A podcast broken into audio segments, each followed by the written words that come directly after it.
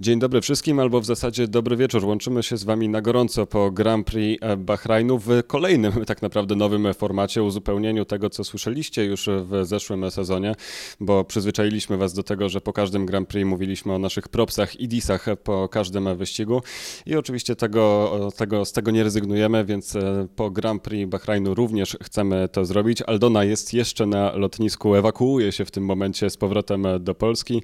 My z Cezarem już jesteśmy w naszym cudownym e, kraju. No i przejdźmy do tego w takim razie. Fantastyczny wyścig, fantastyczne rozpoczęcie sezonu. Myślę, że spełniło nasze oczekiwania. Więc może zacznijmy od tej dobrej strony. Propsy. No i dla kogo? To może Aldona, ty zacznij, skoro jesteś najbliżej tego wyścigu. O, dziękuję Wam bardzo, jak miło. Dobrze, w takim razie mój props, uwaga, uwaga, uwaga, uwaga, werble. Kto odpowiada za efekty dźwiękowe? O, Bardzo proszę. idealnie nowa Formuła 1. A, Dyplomatycznie. Zaskoczyłam Was, zaskoczyłam no. Was. Właśnie nie do końca. Um, nie wiem, czy tak dyplomatycznie, ale to, co pokazali Charles Leclerc i Max Verstappen, walcząc na tym 17, 18, 19 kółku, zbliżając się do siebie, ok, też na prostych, ale też jadąc jeden za drugim w łukach, to mi się podobało. O to chodziło przy wszystkich tych zmianach e, w Formule 1, żeby kierowcy mogli jechać jeden za drugim w łukach. Wyprzedzanie w łukach jest fajniejsze niż wyprzedzanie na prostych. Walka w łukach jest fajniejsza niż e, walka o pozycję na prostej, gdzie po prostu dojeżdżasz, e, wystawiasz się, wyprzedziłeś, dziękujemy, lecisz.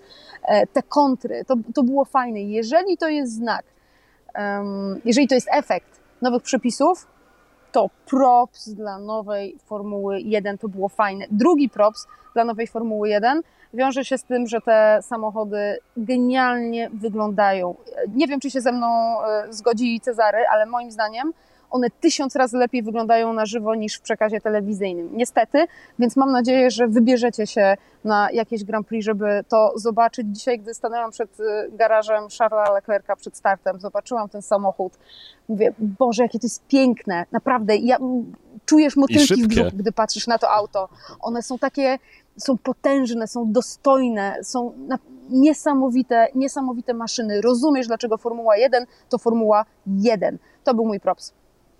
No to y, ja jeszcze dodam dwie rzeczy. Jedna to taka, że widziałem nowe bolidy, y, może nie wszystkie w tej postaci, ale byłem na testach w Barcelonie, natomiast nie Dlatego mogę doczekać, aż je zobaczę na żywo. Dlatego okay. chciałam, żebyś powiedział, czy się ze mną zgadzasz, że na żywo wyglądają super. Tak, są bardzo Bo ładne. Widziałeś. Też fajne, mają bardzo proporcje i fajnie, że nie są takie e, długie, jak były kiedyś, tylko właśnie są takie bardziej trochę krótsze, ale ciągle są pokaźne. To dodam jeszcze, że e, do tych propsów dla Formuły 1 twojego dodam, zanim podam swojego, to, że wydaje się, że opony się zmieniły. W sensie, że kiedy mi, nie wiem, czy przypominacie sobie akcję z ostatnich lat, żeby ktoś sam wybrał na start softy, a potem jeszcze podczas pierwszego pistopu założył kolejną. E, Kolejne softy. Kolejny komplet softów w ogóle, żeby walczyć. To była absolutna zmiana obrazu. Zamiast wyliczania, kalkulowania, jakiegoś składania tej delty i y, kilometrów do tego, żeby jak najdłużej na tej oponie, żeby tam nie pękła, znaczy w sensie, żeby nie, nie, nie klękła, dojechać do kolejnego pit stopu i tam może przez dwa krążenia pocisnąć, nagle mamy wyścig, w którym cisną, atakują, ścigają się. I to jest wszystko połączone to, co mówi Aldana, plus oczywiście to, że opony działają bardzo dobrze. Tak więc moim zdaniem to jakby do, dopełnia tego propsa. Ja chcę dać propsa e, Alfie Romeo, dlatego że e, mocno ją disowałem przed sezonem, mocno w nich wątpiłem.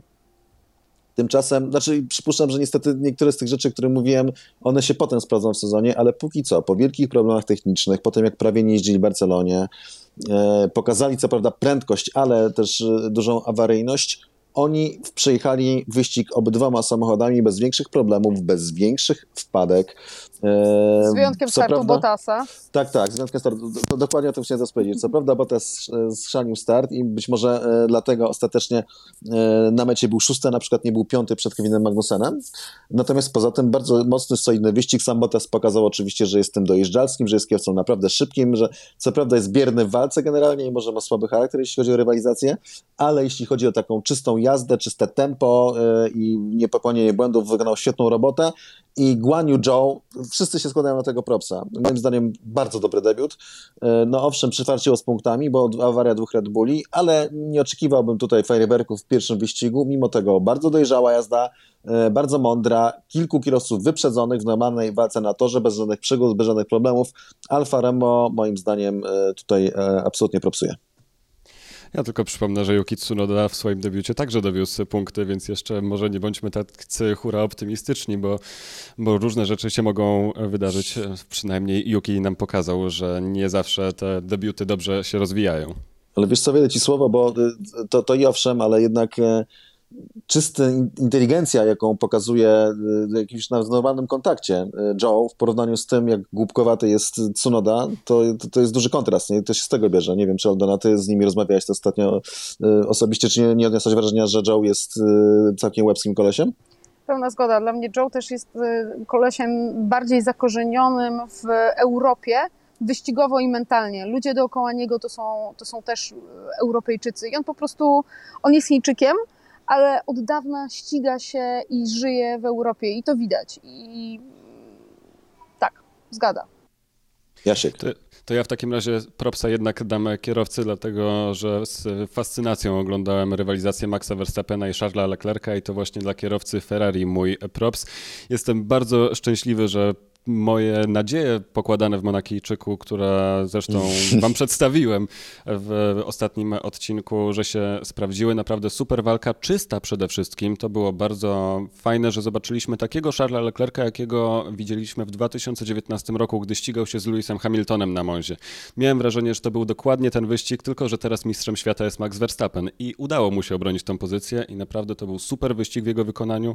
Kontrolował to tempo i pewnie bezbłędnie dowiózł to zwycięstwo do mety, więc zdecydowanie wielki props dla Ferrari i dla Charlesa Leclerca. No to teraz pomówmy o disach. Aldona.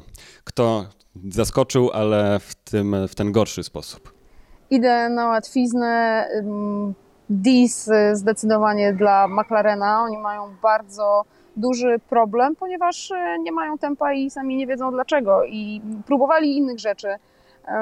Startowali na mieszance pośredniej no i fajnie, ale żeby próbować innych rzeczy, żeby ci się to opłaciło, żeby to wydało, to musisz mieć jakie, jakiekolwiek tempo, żeby, żeby w ogóle liczyć na to, że inna strategia ci się opłaci.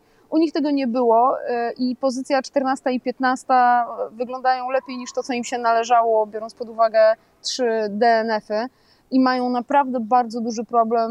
Martwię się o nich, bo oni wychodzą i mówią, że podłoga nie działała e, tory nie działały i podwozie też było słabe. E, I to jest bardzo niepokojące dla McLarena, bo to nie wygląda na coś, co będą w stanie szybko rozwiązać. To mi zmartwiłeś, muszę ci powiedzieć, bo miałem taką teorię, że być może jest tak, że oni po prostu tracili, no bo w Barcelonie byli szybcy, mieli dobrą mhm. aerodynamikę, i, a mają problem z hamulcami, więc myślałem sobie, że może jest tak po prostu, że no, jednak Bahrain to jest taki trochę tor start-stop, że masz dużo proste hamowania i wyjścia zakrętów w kilku miejscach, e, a masz mało miejsc takich bardzo aerodynamicznych. E, więc pomyślałem sobie, że w Arabii Saudyjskiej, gdzie masz mało hamowania bardzo, natomiast masz dużo takich zmian kierunków jazdy i łuków szybkich i gdzie liczy się aerodynamika, że tam się mocno odbiją, tak więc rzecz mnie zmartwiła. Ale wiesz, oni też y, mówią, że to rozwiązanie, które mają na teraz, jeśli chodzi o hamulce, jest tylko rozwiązaniem przejściowym i częściowym. Tak. Że tak naprawdę czekają do Imoli, żeby się z tym faktycznie uporać, więc to dajmy im jeszcze tę szansę, bo y, na pewno, na pewno nie jest wszystko w porządku z hamulcami jeszcze. Właśnie słuchajcie, to Mój nie jest tak, że przez to, przepraszam Sztivce Zerwejda, ale to nie jest tak z hmm? McLarenem, że skoro mieli problemy z hamulcami, to jednak musieli zdjąć trochę z tempa, żeby po prostu dojechać do mety, czy coś źle tutaj kombinuje?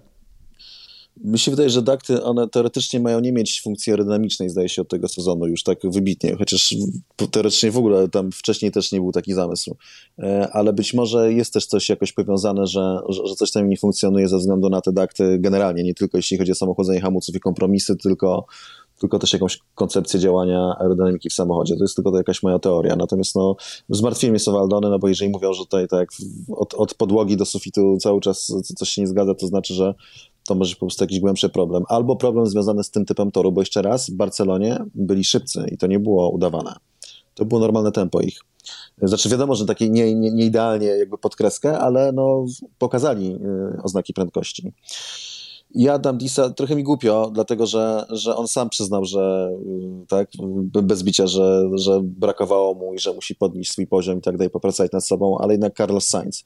Był co prawda drugi na mecie, ale w momencie, kiedy Max gonił e, Leclerca, e, a jednak widać było, że Ferrari jest ciut szybsze, e, a nawet jeżeli nie, jeżeli nie jest ciut szybsze, to jest o wiele lepsze pod wieloma innymi względami, na przykład jeśli chodzi o opony, o oszczędzanie opon, no to w ogóle było w innej lidze to Sainz nie był w stanie w ogóle gonić e, Maxa, był z tyłu. A potem jeszcze był restart, to nie wykorzystał błędu Maxa, chociaż Max to zwalał na problemy z e, kierownicą, ale moim zdaniem to błędy z kierownicą nie zmuszają cię do tego, żebyś wchodził węziej w ostatni zakręt przed restartem, tylko twoja błędna decyzja, twoje błędne ustawienie na, na torze cię do tego zmusza. W każdym razie, nawet kiedy schrzanił wyjście z ostatniego zakrętu na restarcie, to Sainz nie był go w stanie zaatakować i wyprzedzić. E, I moim zdaniem, no, ewidentnie dość mocno odstawał od Leclerca w pierwszym wyścigu sezonu. E, jeżeli chce walczyć o Mistrzostwo Świata, takie ma ambicje, to musi się poprawić, przy czym trzeba zastrzec tutaj, oddać mu całe honory i szacunek duży za to, że on to widzi, on to zauważył i on się do tego sam przyznał i, i to jest akurat fajne. Natomiast no niestety jego postawa sportowa mnie zawiodła. No tylko zobaczymy, co z tego wyjdzie, bo Charles Leclerc też się bił w hmm. pierś przez cały zeszły sezon i z tego zadowoleni już nie byliście, więc zobaczymy, co Carlos nam e, pokaże. Ja natomiast też w dosyć oczywisty sposób disuję Mika Schumachera, który jednak bardzo odstawał od e, Kevina Magnusena i gość, który jeszcze miesiąc temu nie wiedział, że wróci do Formuły 1, jednak pobił na głowę e, niemieckiego kierowcę, co mnie zresztą bardzo cieszy, bo jednak widok Hasa w pierwszej dziesiątce i to w tej górnej części jest naprawdę bardzo bardzo satysfakcjonujący i oby tak dalej, ale chciałbym także, żeby jednak drugi kierowca doskoczył do poziomu Kevina Magnusena i żeby ten has się obydwoma bolidami e, meldował w pierwszej dziesiątce, a nie tylko jednym, no bo przecież podobno to jest przyszły mistrz świata, więc tego powinniśmy wymagać, prawda? Ja szybciutko na obronę Mika Schumachera. Pod koniec, gdy był safety car i potem restart, Has wymyślił, że zaryzykuje i nie ściągnęli go, po miękkie opony. W związku z tym no. on był na oponach o wiele starszych, miękkich niż wszyscy inni, którzy albo byli w e, boksach tuż przed safety carem, albo na safety carze. E, I przez to, w momencie, w którym nastąpił restart, to tylko tracił pozycję za pozycją. Dobra, a to ona się ściemniła.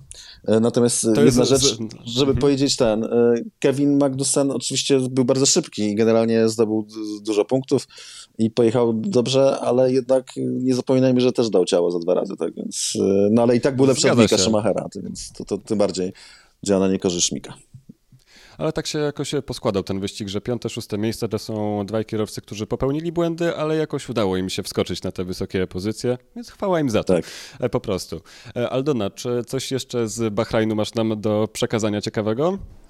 Gdy kibice wracają, gdy grid wraca w takiej formie, w jakiej go pamiętamy, to jest to naprawdę niesamowite porównanie z ulem, takim bzyczącym ulem, buzującym, to jest naprawdę adekwatne. To, co się działo na tym, na prostej startowej przed startem, to było coś nieprawdopodobnego. Magiczne miejsce, magiczne. Wróciło. Było pięknie. I mam wrażenie, że to jest idealna puenta tego krótkiego dzisiejszego odcinka. Codrive.pl jako podcast wraca już w najbliższą środę, więc słyszymy się przed Grand Prix Arabii Saudyjskiej. A tymczasem bardzo dziękujemy za dzisiaj.